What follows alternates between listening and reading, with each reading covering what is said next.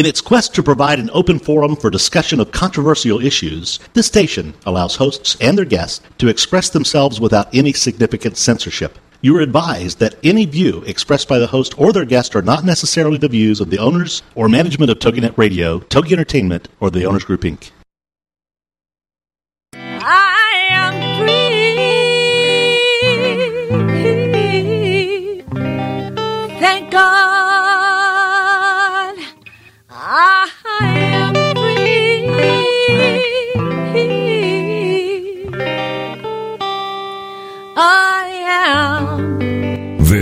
is I'm Not the Woman I Used to Be. I'm Free with Minister Diane Jones. Ladies, this is the show that's here to give you stories of hope and healing from someone who has been there, someone who has fought back from the horrors of incest. Minister Diane's innocence was stolen from her in the land of alcoholism and mental illness, which led to her being emotionally, physically, and sexually abused by her parents. Yet, in spite of the trauma of her early years, she went on to become a successful wife, mother, registered nurse, and minister of the gospel of Jesus Christ. Plus, she's a virtuous woman who can help you find that woman in your life. Don't let the weight of this world or things that happen to you control your life. This is I'm Not the Woman I Used to Be. I'm Free on TogiNet. And now, here is your host, Minister Diane Jones.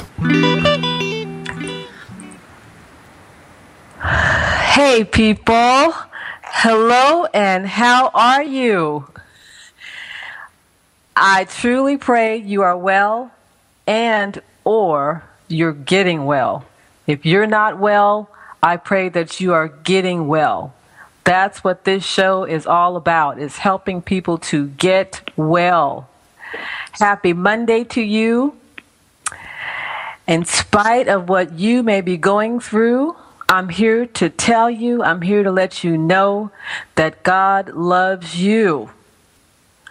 This is a day that He has made. And you know what? We can rejoice because we are still here. We are still in the land of the living. So, whatever you may be going through, there is still time.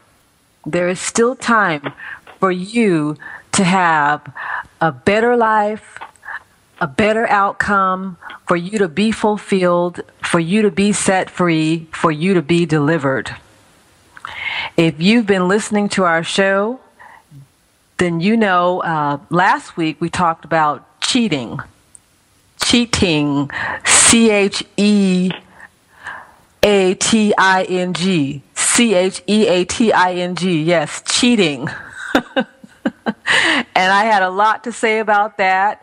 And my honey, Minister Chris, had some things to say about that. We had some people call in, and I know that some of you are probably expecting us to continue that, but we will have to pick that topic up next week because we have a very a very special guest joining us on the air tonight. Our guest her name is Veronica Wright. She authored her very own story of childhood sexual abuse. Just like me, she has a story to tell. Um, she was also the victim of generational curses from her family's involvement with a satanic cult. Uh, she will share her story with us and tell us how the love of Jesus set her free. Okay, that's what we want to share on this show. We we I share you I share with you my story and I read to you from the book at different times because I want you to know that well, for one thing, for, for one thing, we want to put this out there, people. We want people to know that this is happening. That this is not isolated. It is not somewhere off in the wild blue yonder. It is happening regularly every day. Millions of people are being sexually abused or they are abusing themselves or they're abusing someone else in their lifestyles or in their preferences or not by choice. Okay? There's all different forms of sexual abuse. So, Veronica is going to join us and she's going to tell us her story. I am drinking green tea. Let's see, tonight my flavor is organic green tea, jasmine tea, green tea scented with fresh jasmine blossoms. I decided to switch up on you guys, okay, just because I can. so, you know the deal. Get your tea if you don't have it already. You know you should have it by now. And get ready to hear a powerful testimony. Okay? Let's see. I'm going to answer and see if Veronica is listening and waiting. Are you there, Miss Veronica? I am. Thank you for having me on tonight. Oh, thank you for being on tonight. How are you? I'm doing great. How are you? I'm wonderful. I'm Good. wonderful. I'm so glad to have you on the air with me. As you know, because we've we've already talked that um, you are my first official guest on the show. I know how exciting. I feel so privileged. I uh, I I tried to be very careful about who I have come on the show because I don't do this for sensationalism. I don't do this, you know, just for shock appeal and to get ratings.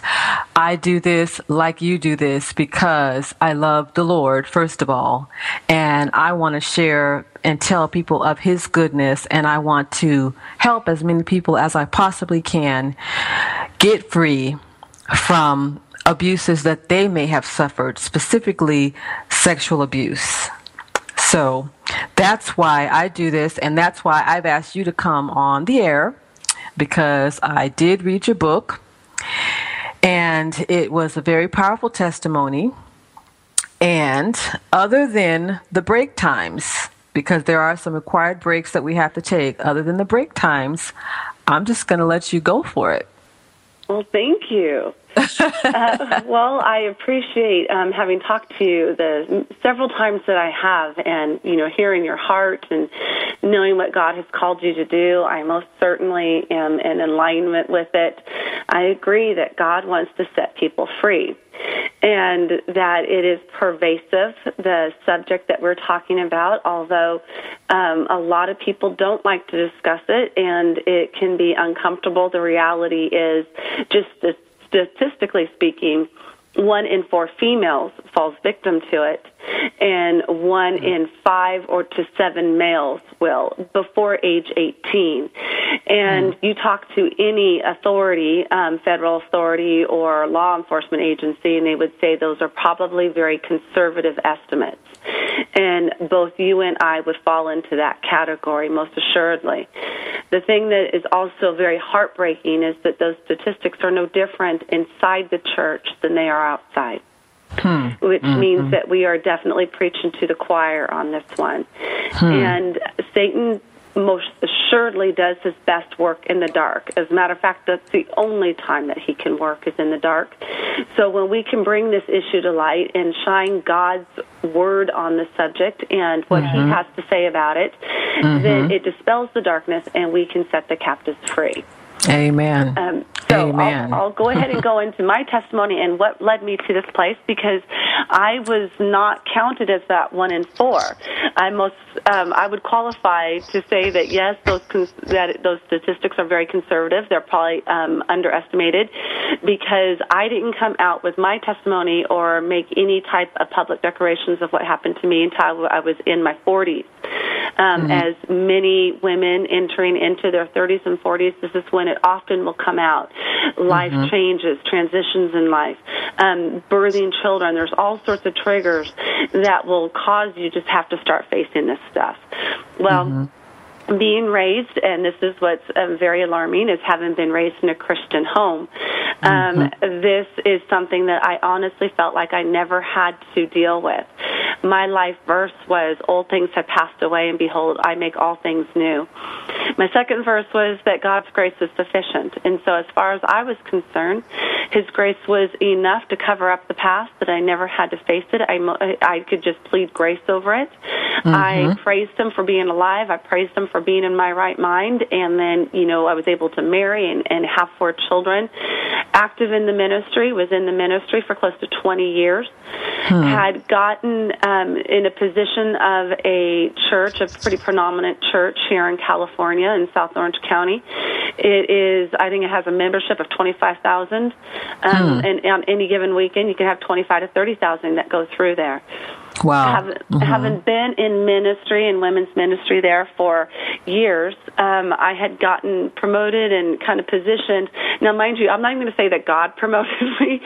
Um, there was a whole lot of jockeying for positions, and and my um, my whole uh, self worth was really based in who I was in church, what type of title I could carry. Um, mm-hmm. That meant a lot to me.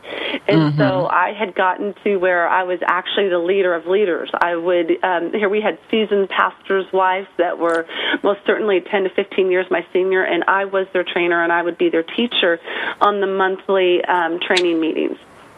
God really had blessed this this ministry and I then in my own time I was I belonged to a small group, a women's group beautiful group of women. There is, mm-hmm. um, 12 of us, and we were just very tight, close knit. And we studied Beth Moore's um, devotionals quite a bit, and we happened to be in her Daniel study. And as I was reading this, and I had, you know, been raised with the Daniel, I knew about Daniel and the lion's den and, and him given the prophecies of the future. Um, so this was, it was almost going to be old news to me. Um, but I'm always fascinated with end time prophecies, and so I thought this would be just an excellent study, and it most certainly did not disappoint. But the thing that really struck me, and for whatever reason, it was just God's timing in my life. I read Veronica. This, yes. Veronica. I just want to give you a heads up that we got about a minute before our first break. So continue your thought, and then when the music comes on, just know that we'll come. We're coming back. Okay. Okay. Thank you. um, then I'll just let you know that at this particular time, when I was looking at the book of Daniel, I noticed the partnership that he had with God. And so I made a very brazen prayer. I was getting ready for Bible study one day and I sat down on the rim of my tub and I said, God, I want to partner with you for the miraculous. I want to see your hand in my life like I see it that it was in Daniel's life. I want to work with you to get your word out there. And I am amazed that you would ever even partner with mankind. Okay. Be back after the break, people.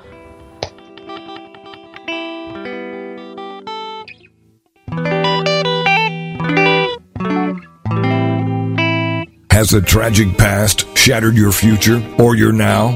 Don't let it. This is I'm Not the Woman I Used to Be. I'm Free with Minister Diane Jones. And we'll be right back after these. We'd like to thank our sponsor. Liberty Christian Center, located in Box Elder, South Dakota. They are a non denominational, Bible based, Holy Spirit led deliverance ministry. Pastor Charles and Romika White, Liberty Christian Center.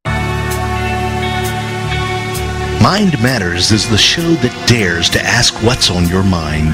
Take this opportunity to join Dr. Larry Ross, clinical psychologist, and Joan Duhane, licensed clinical social worker, as they combined have over 50 years of experience in dealing with your mind.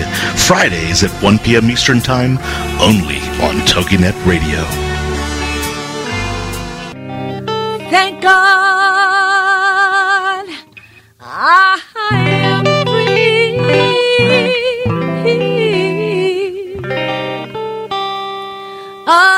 Free. Welcome back to I'm Not the Woman I Used to Be. I'm Free on TogiNet.com. The show dedicated to helping women find their way back to themselves after innocence was stolen by incest and abuse. Helping you heal. It's what we're all about. It's I'm Not the Woman I Used to Be. I'm Free on TogiNet. And now, back to your host, Minister Diane Jones. Okay, people, we are listening to Miss Veronica Wright, and she was just telling us how she began to talk to the Lord and ask the Lord to partner with her, and she wanted to see the miraculous in her life. So please continue where you were, Miss Veronica. Absolutely. Um, um, I will confess that when I prayed that prayer and I asked the Lord to partner with me for the miraculous, I honestly thought that I would see the miraculous take place in the world around me. That was my intention is that I could minister more effectively, that maybe even lay hands on the sick and see them recover. I just wanted to have a double portion of anointing is what I was going after. I was so hungry for God. and studying Daniel like I was doing, I absolutely was obsessed with getting to know my maker even more intimately. God would surprise me, however. God absolutely did partner with me for the miraculous, but he was more concerned about the miraculous taking place inside of me than he was around me. He knew that we had a whole lot of work that needed to be done, and he chose that point in my life when I would be so hungry for him and almost at a point of desperation that he was willing to do the work and he knew I would be willing to do the work. Um, at this particular season in my life, also, um, it was about four years ago, so it's rather recently. Um, the economy was beginning to turn and um, people would be going into financial crisis. A lot of people, especially here in South Orange County, the economy was hit hard. Um, multi-million dollar homes were now being reduced to the hundred thousand dollar ranges, and um, it was just being devastating. However, my husband and I entered into it almost nine months, maybe even twelve months before anyone else had, because he had lost his job. And so he had been out of work for close to nine months. We had just purchased our dream home. So here we are in a multi-million dollar home, um, now without any salary coming in. And my, although my husband did find employment, we realized that we weren't going to be able to salvage it, that we were going to have to what's called short sell our home. Now, nowadays that is kind of commonplace. A lot of people are having to short sales. Many people have gone into foreclosure. But four years ago, we were one of the first ones in our community. Nobody else, everyone could kind of see it on the horizon, but nobody had entered into it. And we had. Now, at this particular time, normally my husband and I in a crisis, one will be strong when the other one is, you know, feeling the blows and vice versa. We tend to lean in towards each other, but on this particular occasion, we turned on each other we became very hostile towards each other. Um, it was a volatile mix. My husband, as a result of the lost job, and then now that he was uh, employed again, realizing that he wasn't going to be able to salvage us financially to save our home, he started going into a very dark place, a, a depression that I'd never seen in him before. And it manifested in anger and it, it resentment.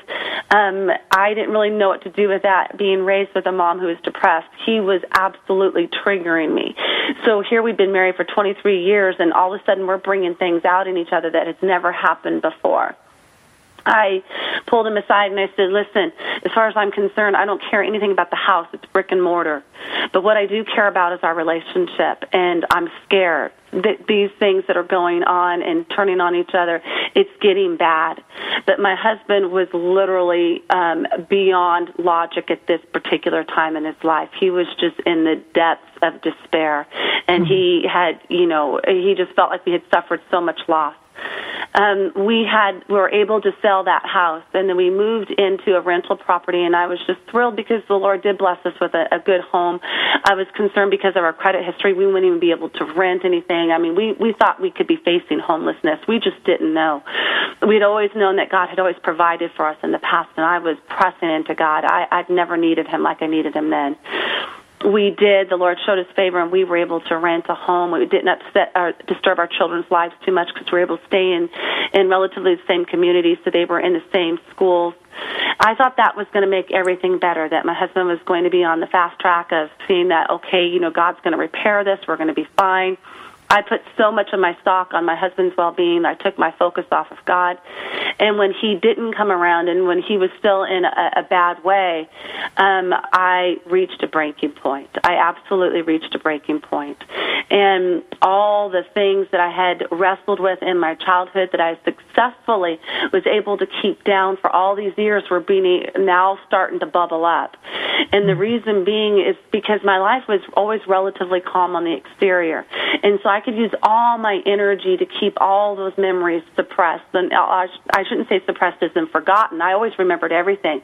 But I never had to deal with anything. But now I didn't have enough energy to keep those demons quiet. I have so much chaos going on in my house and my marriage and everything that's going on around me that now this stuff is now having a chance to give voice. So one day I had come home and I was just a woman on the edge. I was absolutely on the brink. And I just thought, I just please, please, not one more fight. I can't. I don't have it in me. And I walked in and I was kind of walking on eggshells. I was just trying to keep the peace. And my husband snapped, and any woman who is in her right mind, it wouldn't have been that big of a deal. But to me, it literally rocked my world. When my husband snapped like that and and it just said some sort of a comment um it was so personal and it was it met with a violent reaction in me. I stormed upstairs threw my um suitcase on the bed and began packing it. And he said what are you doing? I said i'm getting out. My fight flight tendencies were in high swing and mm. I knew that I was going to be a blemish on God at this point. I'm thinking I'm giving God a black eye. I'm going to have to step down from everything I've built up in church. My children are going to be in disrepair. My marriage is going to be racked. I mean, everything was imploding. Everything. I go marching out the house, and I thought, I don't even have anywhere to go. I mean, I wasn't exactly a woman with a game plan. Everything was just such a knee jerk reaction. I came back a little later that night, and we began to talk, and I said, listen, you're scheduled to go on a business trip anyways in the next week. Um, in this next week, let's not talk to each other. You're going to be out of town anyways. I'm going to go ahead and find a marriage counselor. We need to go get help because now we need third party intervention. Our marriage is collapsing and we can't do this on our own anymore. We've tried and we are failing at it. We need help. And my husband agreed and, um, Oh, he was just terrified. He had never seen me on the edge like this before, and I had never seen him in in such a bad way before. So he had taken off um, for that next week. Now, mind you, this is after 23 years of marriage. We've never gone one day without talking to each other. Not one day. My husband would sometimes travel to Shanghai, to Australia. He would travel around the world. We would still talk, even with the time differences. And this particular time, we would go five days without speaking to each other, just because we needed to let the dust settle. I did make an appointment with a licensed clinical psychologist who happened to be a Christian. And I went in to talk to him about my marriage and everything that was going on in my life. I didn't realize how close to the edge I was until later he would say that he came very close to writing admittance papers for me. I looked like I was about one you know, just one argument or just one trauma short of going off the edge and never being pulled back mm-hmm. up again. So for the next hour and a half, we were talking about my marriage. We, it never occurred to me to bring up anything in the past because I never talked about anything in the past. As far as I was concerned, it was irrelevant. It had nothing to do with my present. And so as we were talking, he said, "Okay, well, your husband?" Will he come in for counseling? I said, Well, he will now. I mean, absolutely. We're both you know, at our wits' end. We don't know what to do. This was a Thursday. My husband was coming home on a Friday. And I said, "Well, what am I going to do when he comes home tomorrow night? I'm I'm scared. I don't even know how to handle this anymore." And he then, after a series of kind of options, he said, "What you need to do is tonight you call your husband you let him know that you've talked to me and then I'm setting up ground rules. And the ground rules are that you guys are not allowed to talk to each other until you're in the presence of a third party. And that will be me. And he said, Now can you be here on Saturday? And I said, um, Well, yeah, I, I suppose so. I said, Do you work on Saturdays? And he goes, No, actually I don't. But I can see that we have an emergency situation here, so I will come in first on Saturday for you guys. So my husband came home and he, you know, we both abided by the ground rules. We actually took separate cars into the counseling um, appointment that day to ensure that we didn't get into a bickering and squabbling fight on the way down to the counselor's office. We got there, and he laid down the ground rules of what we were going to be getting into. And you know, to my shame, and I and I have to say that I wasn't going to counseling to repair my marriage. I was going to counseling so that when I filed for divorce I could say, see, I even tried counseling. I've tried everything, and it didn't work. I was only covering my bases. My heart most certainly wasn't in this. And the reason why I say that is that any of you who are out there hurting and you've hit rock bottom, let me tell you, God will take whatever He can get from you. It was an act of obedience for me to show up in that office, but I, it wasn't. My heart was not being obedient, but God was able to work with me anyway.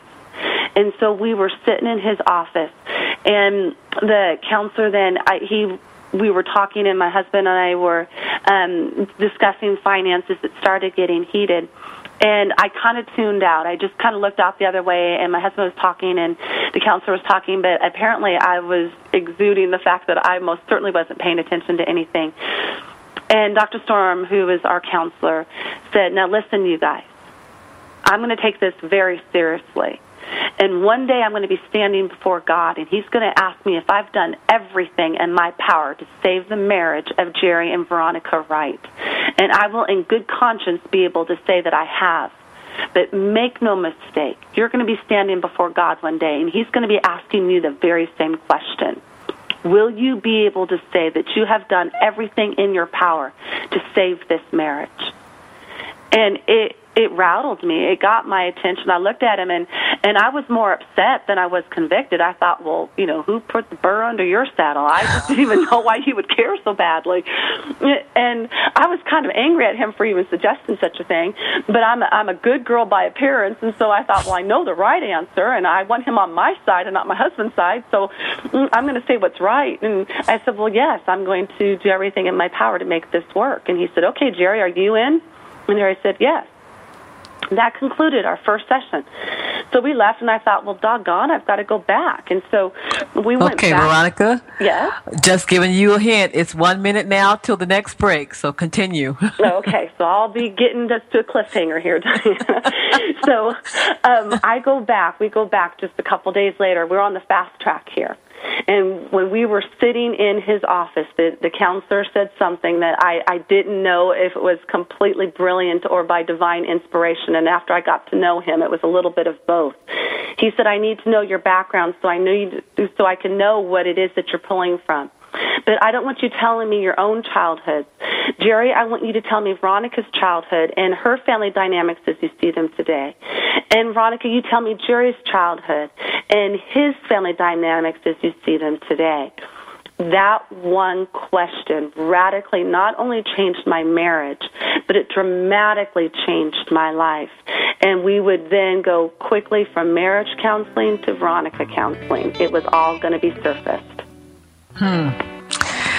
Here come the tunes, people. That means it's break time, and we will hear more from Veronica. I, I have read the book, and I'm still sitting on the edge of my seat after the break.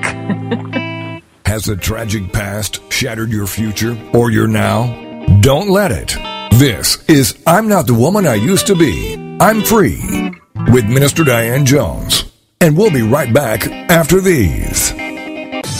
Girlfriended is on TogiNet. Thursdays at 10 a.m. Eastern, 11 a.m. Central, with your hosts Patty Wyatt and Lisa Jernigan. This show is your chance to share, learn, laugh, and connect with other women. The Girlfriended principle was born out of loss. Lisa had recently had her mother pass away from cancer, and my mom um, was murdered. By a man just walking into a room and started a 23 second shooting spree. I think one of the things we both realized going through those tragedies that you can be extremely okay and be extremely sad. Check out girlfriended.com and then be a part of Girlfriended, the radio show.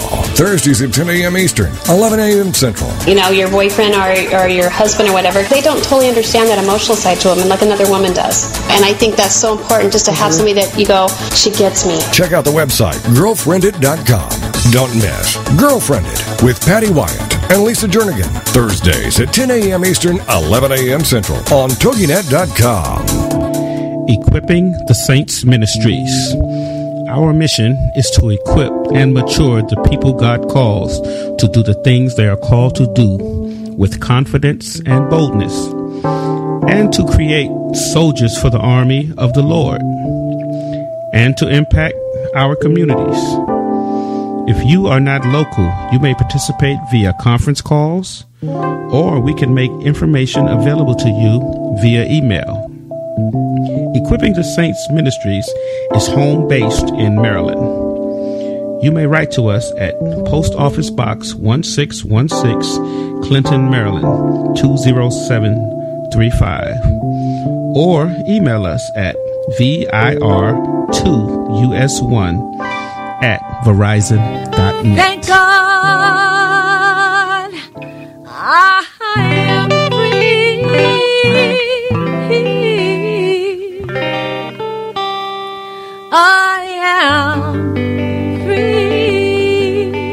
Welcome back to I'm Not the Woman I Used to Be. I'm Free on TogiNet.com. The show dedicated to helping women find their way back to themselves after innocence was stolen by incest and abuse. Helping you heal. It's what we're all about. It's I'm Not the Woman I Used to Be. I'm Free on TogiNet. And now, back to your host, Minister Diane Jones. Hey, people, you are listening to Veronica Wright, author of Boxes of Secrets. I don't want to take any of her time, so she is back on the air right now. Okay, so we'll pick back up at that counseling session. Yes. I went ahead and started, and I, I, you know, the typical female, so I'm way into details. I started at the birth of my husband, went through every childhood event, and took the counselor all the way up to the family dynamic as I saw it today. And then, you know, Dr. Storm looked at Jerry and said, you know, is that accurate? Is that how you, you see it? And Jerry said, yeah, you know, she nailed it. That's pretty, that's pretty accurate. He goes, okay, it's your turn to tell me about Veronica's childhood. My husband started when I was 17. And he said, well, you know, I met Veronica when she was 17, and he started talking about the events. And there's one thing that he said that I will never, ever forget. He said, now, I want you to understand that I don't use this phrase flippantly. I know people do, but I don't. He said, but I'm going to tell you something, and I mean it. Veronica's mom is evil. What she has done to Veronica and to the family line is nothing short of devastating. Veronica was abused by her mother in her childhood, and it continues on through her adulthood. And that my my mind kind of landed there and my husband continued to chronicle things about from 17 and on and to the adulthood and I, I was thinking, my gosh, why did he start at age 17? Uh, now, men tend to be more fact based, you know, and they're not going to embellish, they're not going to do things like that. And I thought, well, that's where my husband met me, is when I was 17. So perhaps that's when he started because that's what he witnessed. And I thought, no, because that's not what the doctor asked him to do, and he would have done it if he had the information to do it. And it was the first time in our 23 year history that I thought, my gosh, I've never talked about my childhood. Now, my hand to heaven, it was something that was never intentional. It, I never intentionally hid anything. It was something that once that you are sworn to secrecy by the person who has done the devastation, and you enter that into that pact, that secrecy pact as a child, unless it's corrected in adulthood, those secrets remain with you it never occurs to you to speak of them. And here I am thinking he doesn't even know. He has no idea. And it never occurred to me that my husband didn't know because I didn't talk about it. I assumed that he knew, but he decided not to talk about it. Nothing made sense in that, that five minute segment. My mind was a flurry after he got through with, you know, Anna or getting the information out there for Dr. Storm, I was again puzzled because then Dr. Storm looked at me. He said, Well, Veronica, is that accurate? And he was looking at me with such compassion. And I thought, okay, the things that Jerry was even telling him, that wasn't the bad stuff. I mean, Jerry was talking about it as though it was so horrible. And yet, that's not even the worst of the worst. And so I looked at him, I said, yeah, yeah, that would be accurate. And he said, oh, well, I'm so sorry. I'm so sorry that that's how it was. And I was literally confused. And I went, Well, thank you. And he said, Well, was anyone in your family safe? That question forever changed my life. I looked at him and, with a smile on my face, I said, Yes, my brother was safe.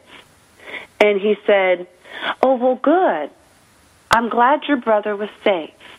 And the minute he repeated those words back to me, something went off on the inside of me where I literally wanted to jump off the couch and start screaming at him, How dare he say my brother was safe? Because I knew what I meant when I said that.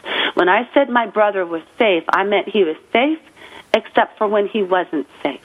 And when it compared to every other member of my family, my brother was the least of my worries. And yet my brother was hardly the safe one.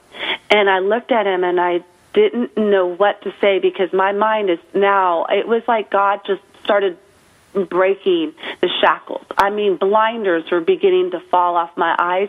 It was such a divine appointment. It was a God moment. And I would have, it was just like when, um, Jacob was wrestling with the angel, and then he would look back and said, "Surely the Lord was in this place, and I didn't even know it." And that, or when he had the, I'm sorry, it was the vision of the ladder and that's what it would be is i didn't know it at the time that that was a god moment but i look back and go surely the lord was in that place and i didn't even know it. That was the beginning of the unpacking of every secret that i'd ever had because i went home that night and dr storm's words just kept resonating with me as well i'm glad your brother was safe and i kept thinking why would he say that? Surely he knows what all older brothers do to younger sisters. How dare he say that to me. I'm allowed to say it because I say it in its context. He's saying it as though it's a fact. And he knows he's a licensed psychologist, that every brother does that to their sister. And I started just turning that in my mind, and my heart was racing. And it was like I thought I was seriously going to have a heart attack. I'd never had such anxiety as I had that night. I couldn't go to bed because my mind was racing. I tried to sit on the couch. I couldn't sit on the couch. I was like a caged animal. I just kept pacing back and forth, going, Why would he say it? Why would he say it? And then I had this aha divine moment when the Holy Spirit whispered in my ear, Unless it isn't normal. And that was the first time it ever occurred to me. And I sit back and I went, oh my gosh, oh my gosh, it's not normal. What my brother did to me, it wasn't normal. Oh, what am I going to do? I began to flip out. I couldn't even sleep that night. The next day, I waited until it was time that I knew Dr. Storm would be in his office, and then I didn't even know if he would see me because, um, you know, now we're going in as a couple, and I didn't know if he would see me without Jerry there, but I didn't want Jerry to know, and so I I called him up and I asked if I could come in that day. That some I'd been thinking about some things, and I just wanted to run them past him, and he said, "Yes, absolutely, you can come in at three thirty. Now, this is one thing that I didn't know. After my first appointment with him that day, when I was just a woman on the edge, the Lord had told him in, in his quiet time devotion, He said, that that woman Veronica that I've put into your office, I've put her in your office for a reason. I'm beginning a work. And whenever she needs to see you, you are to clear your calendar and get her in there. I'm hmm. going to use you to help minister the healing. And he hmm. now partnered with God to now work with me. And so I don't even know that it's rare to be able to get into a counselor within an hour's notice. I have no idea. I've never been to a counselor a day in my life. He called in uh, these patients. He rearranged his schedule so I could come in to see him that day. I drive in and I'm sitting there and I'm shaking because I am so nervous. And he said, "Yes, you said you had something on your mind." And I said, "Well." the other day you asked if anyone was in the family was um, safe to me, and I said my brother was safe, and he goes yes, and I said, but the thing is, when you said it back to me, well, I think maybe you misunderstood. I meant that my brother was safe, except for when he wasn't safe. And he got really quiet. He looked at me and he said, "Okay, well, when wasn't he safe?" And I kind of hemmed and hawed, and I said, "Well." when I was 11, and my parents were both working, and my sister was also working. My parents left him in charge. And I began to explain that my brother had started molesting me this summer, that I was 11. And he had access to me all summer long, all day long, for hours at a time. Mm-hmm. And his face changed dramatically, and he said, Veronica, are you telling me what I think you're telling me? And I, I couldn't even say the words. I just looked at him and I said, I think so. He said, Are you telling me that your brother molested you? I never wanted that name and that word linked to my name. Never. I looked at him and I had a choice to make. Am I willing to own my past and now start dealing with it? Or am I going to deny it?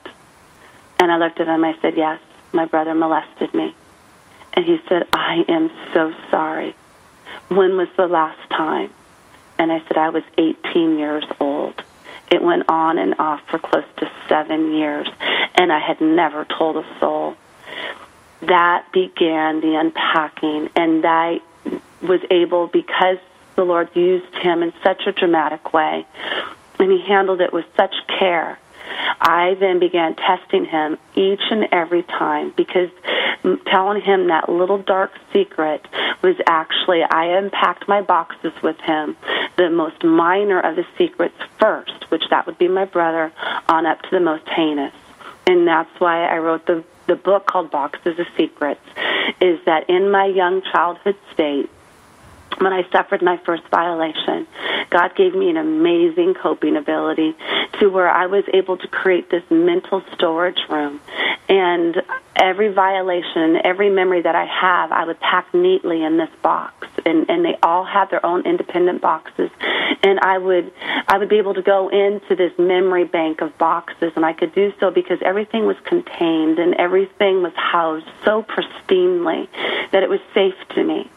And so, whenever I talk about my memories, I always talk about I'm I'm I'm going to unpack another box for you right now because my but my memories are still in boxes. That's one thing that I I've come to understand about the goodness and faithfulness of God. Is in Jeremiah he told he tells us that he knows us and he knew us before he ever placed us in our mother's womb. And that word knew does not mean that he had head knowledge of us. That word knew is intimately acquainted with. That before I was ever a seed in my mommy's belly, that he knew what family I was going to be born into. He knew what childhood I was going to be met with. And so he gave me, he formed me to be able to do this. And that he gave that as a gift and he's not going to strip it away. And that God doesn't take away coping mechanisms, he redeems them that God comes in and says, Yes, I've given you that ability, but you're not going to rest on it. I'm not going to take it away. I gave it to you to begin with. You're going to now learn that you don't have to trust in it. You can trust in me.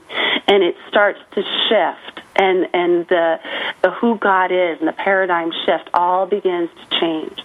And so after that uh, unbelievable unveiling in his office that I never thought I would be able to do, um, Dr. Storm then continued rocking my world by saying, okay, well, um, Okay, here we are with the uh, the tunes and another break. So I have to interrupt you right there, Miss Veronica. Hey, people, don't leave your seat. Back after break. Has the tragic past shattered your future or your now? Don't let it. This is I'm Not the Woman I Used to Be. I'm Free with Minister Diane Jones. And we'll be right back after these. The Story of Me is a captivating and inspiring account of a woman able to overcome incest, abuse, and neglect to find a second chance at happiness. It is a story for those who have loved and been rejected, who have dreamt and fallen short who have survived abuse, molestation, rape, or incest. The story of me is very inspirational for those who may see or find themselves in Diane Jones's story. You may purchase your copy of The Story of Me online at www.authorhouse.com or any of the major bookstores.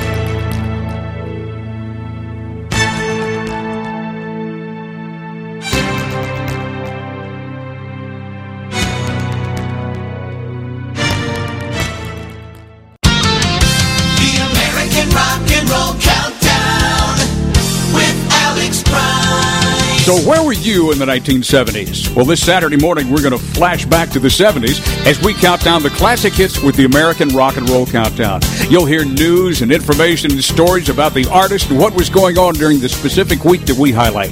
So, be sure to join us at 9 o'clock Eastern Standard Time this Saturday on TogiNet for the American Rock and Roll Countdown. The American Rock and Roll Countdown on TogiNet. Thank God I am free.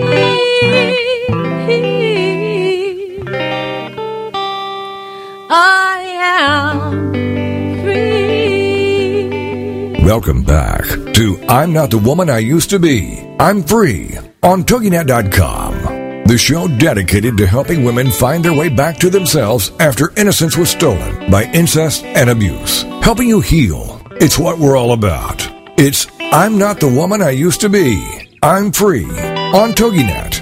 And now, back to your host, Minister Diane Jones. All right, people. Miss Veronica has just told us how she began to open up those boxes, how the Lord began to unveil and open those boxes where she had stored away all of her memories, and how he he let her know that these were things that had to be dealt with.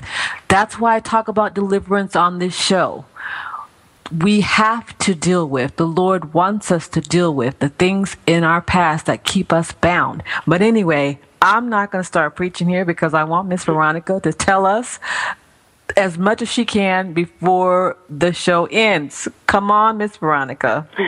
Testify.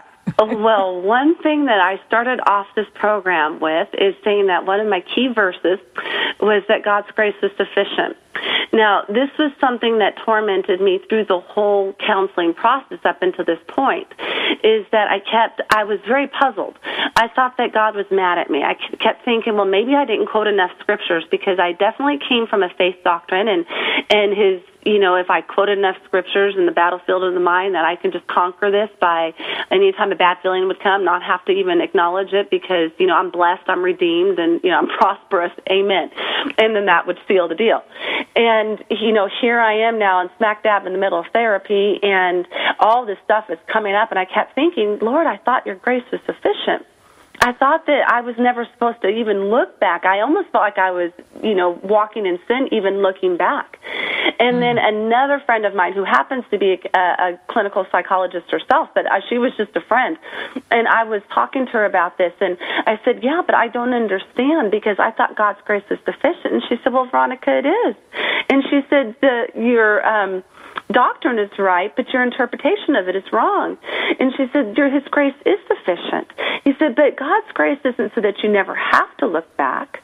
God's grace is so that you can look back and He can take you to those places of pain and He can heal them. And that those open wounds that are still there can scar up just as He is scarred. And they can proclaim healing in His name. And I, oh my gosh, I could have done cartwheels and I am 5'10, have never done a cartwheel a day in my life. I tell you what, that was so liberating to me. Now that would open the door to yet another box because now I'm understanding, okay, that God's going to give me grace to be able to look back at anything. And so I go into another therapy session, and by this time I'm feeling kind of good. You know, I'm I'm kind of I'm feeling really good. We've accomplished much in a very short period of time, and and we had God was fast tracking us. God had a plan in mind, and most certainly fulfilled it. And so we're probably about month three into this, and I've been seeing him sometimes two to three times a week. And he said, okay, well, is there anything you want to discuss today? And I said, no, you know what? I, I'm actually feeling pretty good. He goes, okay, well, then what I'm going to ask is I want to know how far back this goes because you have shared some stories where there seems to be some generational curses here. It does seem that there are some patterns. He said, so go back as far in your family line that you know of and then tell me about the different members in your family. Well, I don't know too far back. I only know as far back as my grandparents. And so I went as, you know, started with my grandparents and told them, you know, about them and then my mom and then my aunts and uncles and, you know, her brothers. And then my siblings and also you know their spouses and i went into everybody and i, I mean it took literally i mean for such a short family line i could only go back one generation or two generations it took me close to a half hour to go through every sickness every death um, every divorce, every attempted suicide. I mean, and I was just rattling off like it was just a day at the beach. I mean, this is information I'd grown up with. It was no big deal to me. And so he was writing feverishly, and every once in a while he'd look up at me, and then, you know, I, he goes, "Okay, continue." And when we're all done, he said, "Is there anyone else?" And I said, "Nope, I'll do it." He goes, he looked back down. He goes, "I've never seen anything like this." And now, mind you, he is 25 years into this. He was going to retire, and the Lord told him not to the year before. He said, No, I'm not ready for you to retire. And when he met me, he knew that that was the reason why he wasn't allowed to retire, that the Lord was going to use him as part of this and his, his information on generational curses.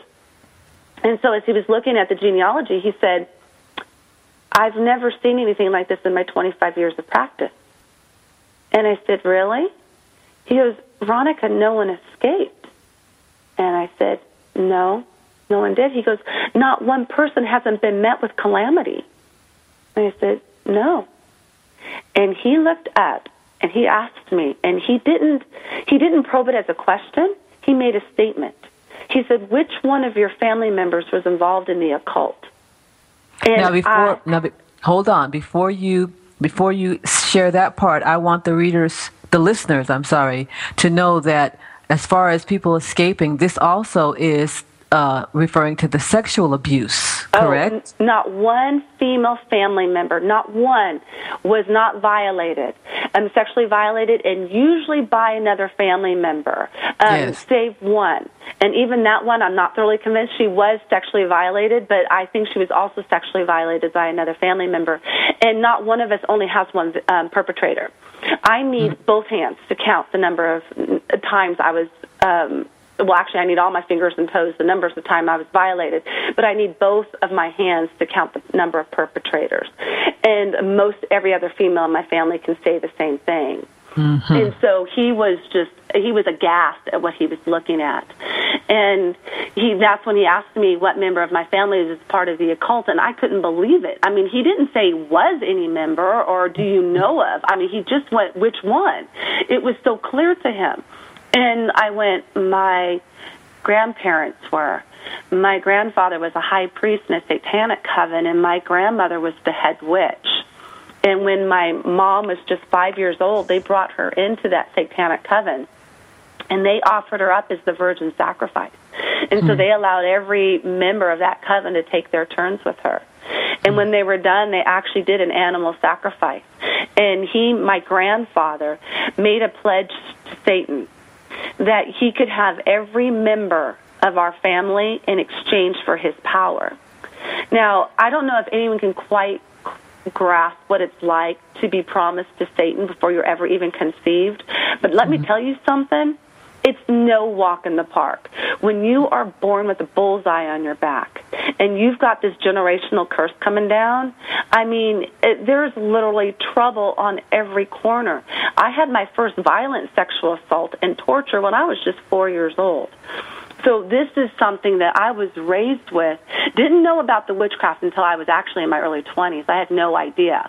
But when that was revealed to me, it was absolutely no small wonder. And I brought that into my marriage.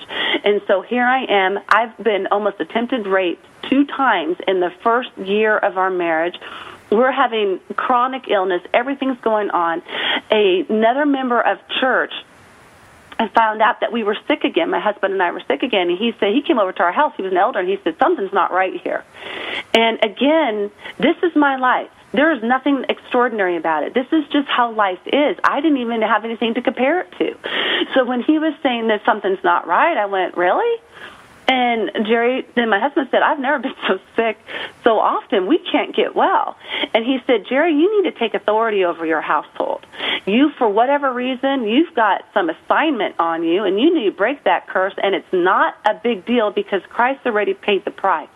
But you need to establish that you're going to be walking in the blood of Jesus, that you both are blood bought and purchased, and that mm-hmm. Satan is not allowed to touch you guys anymore from this day on. So my husband and I, we went, okay. He said a short prayer. It was nothing eloquent. We didn't, you know, pray in tongues for two hours. I mean, it was just like, okay, the scripture says it. We got a couple scriptures, and we went, Father, in the name of Jesus, we thank you that you've broken every um, generational curse on our family line. Thank you that we're blood bought, and every assignment that's been, you know, assigned to us in the name of Jesus, we call it cursed. And from here on out, we walk in blessing. Our, uh, for heaven's sakes. That's all it took. I mean, from that point on, now, I mean, we could get the occasional coral flu, so, you know, I'm, I'm not getting all freaky on you, but I mean, the, the assignment was clearly broken. We could look back at that day and go, from then on out, we were, you know, walking in safety. We had a new peace. Um, we wouldn't get sick all the time and unable to recover. And so um, when I was talking to Dr. Storm about this, and he said, "How did you how did you and Jerry escape?"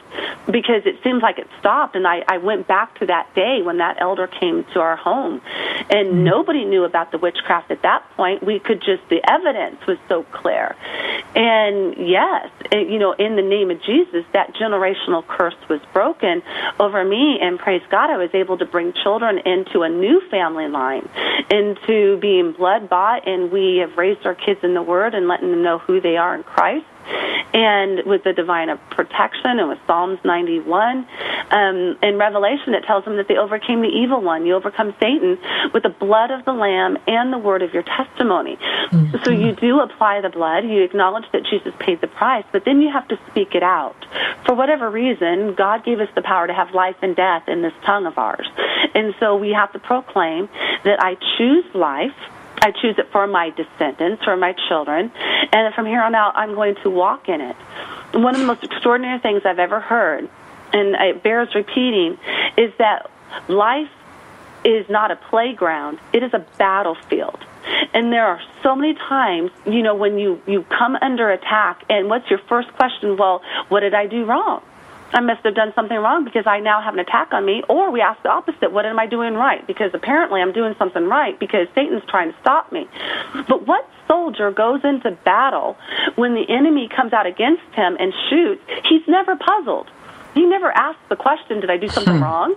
Did I do something right? No, he's a soldier he's in a, a war. The minute that the Satan or the enemy starts attacking, he's like, bring it, and he starts running towards the enemy. It's he doesn't stop and ask questions. And so, anytime we're under attack, the scriptures already tell us that we're not even supposed to think it's strange when these fiery trials come to test us, as though some strange thing has happened to us life is a battlefield. It's we're in a war here, people. It's light versus dark. It's good versus evil. And now hold have- it, hold it, hold it. Unfortunately, I have to inter- interrupt right here. Oh, I would love for us to continue because I love talking about the Word of God. I love talking about overcoming, coming, being conquerors in Christ.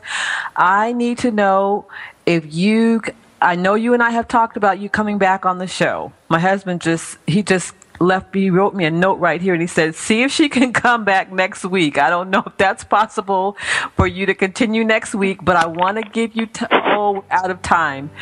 People, we're out of time. You've got to get Miss Veronica's book, Boxes of Secrets if I can get her to come back next week, I will. If not, she will be back sometime, hopefully, maybe in April or May. And you've got to get this book to hear the rest. Love you, Miss Veronica. I'm going to call you, okay? Okay, thank you so much. it was my privilege. All